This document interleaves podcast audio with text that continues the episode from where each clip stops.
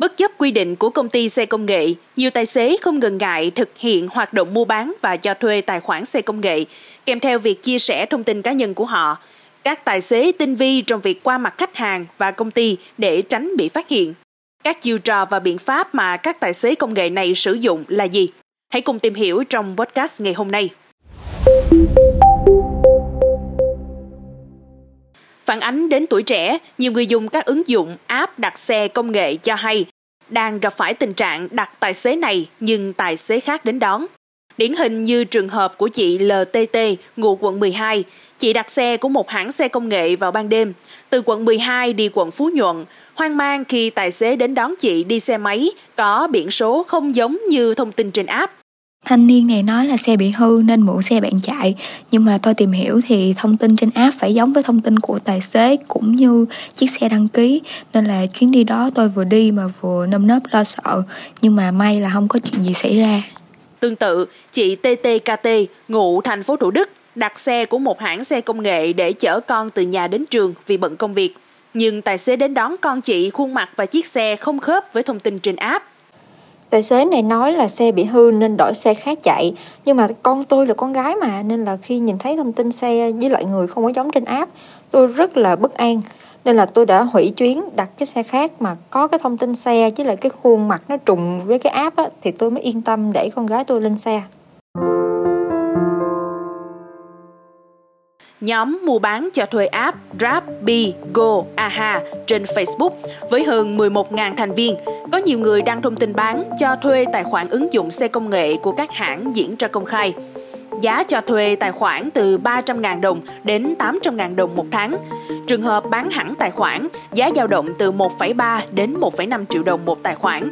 Để xác minh sự việc, nhóm phóng viên báo tuổi trẻ đã liên hệ với tài khoản Tài Nguyễn có nội dung đăng bài đăng dư app Gojek cho thuê khu vực quận 12. Sau đó, người này hẹn gặp chúng tôi tại một địa điểm trên đường Hoàng Văn Thụ, quận Phú Nhuận, thành phố Hồ Chí Minh để trao đổi. Thanh niên xưng tên T giới thiệu, cái app Gojek này tôi đăng ký khoảng 4 đến 5 năm, giá cho thuê là 400.000 đồng một tháng. Thanh niên hướng dẫn chúng tôi tải app Gojek dành cho tài xế, nhập thông tin, thực hiện các bước xác thực khuôn mặt và đăng nhập thành công. Chúng tôi thắc mắc nếu phải xác thực khuôn mặt lại thì làm thế nào? Thanh niên T trấn an, anh yên tâm, app Gojek quét lần đầu thôi. Mỗi khi đổi điện thoại hoặc đăng nhập lại thì mới xác minh chính chủ. Còn tài khoản Mi Trần đăng, còn dư một tài khoản Gojek cần bán, bán cả sim điện thoại do không chạy nữa. Hẹn gặp chúng tôi gần công viên Lê Thị Riêng, quận 10. Người này cho biết tên C và bán đứt tài khoản Gojek kèm sim điện thoại với giá 1,5 triệu đồng.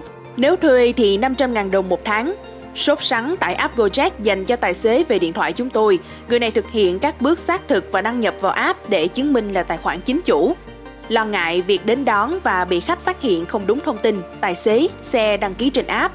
Người này chỉ cách, anh nói là xe bị hư, đổi xe khác nên không kịp cập nhật lên app. Còn anh đeo khẩu trang, bịt kính vào, không ai thấy mặt anh đâu. Thanh niên dặn dò, nếu app bắt xác thực khuôn mặt đột xuất thì anh cứ chụp đại cái gì trên người anh cũng được, nói là camera bị lỗi. Trao đổi với tuổi trẻ, đại diện Gojek Việt Nam cho biết tài khoản đối tác tài xế công nghệ có thể xem là tài khoản cá nhân với các thông tin cá nhân quan trọng và cần được bảo mật.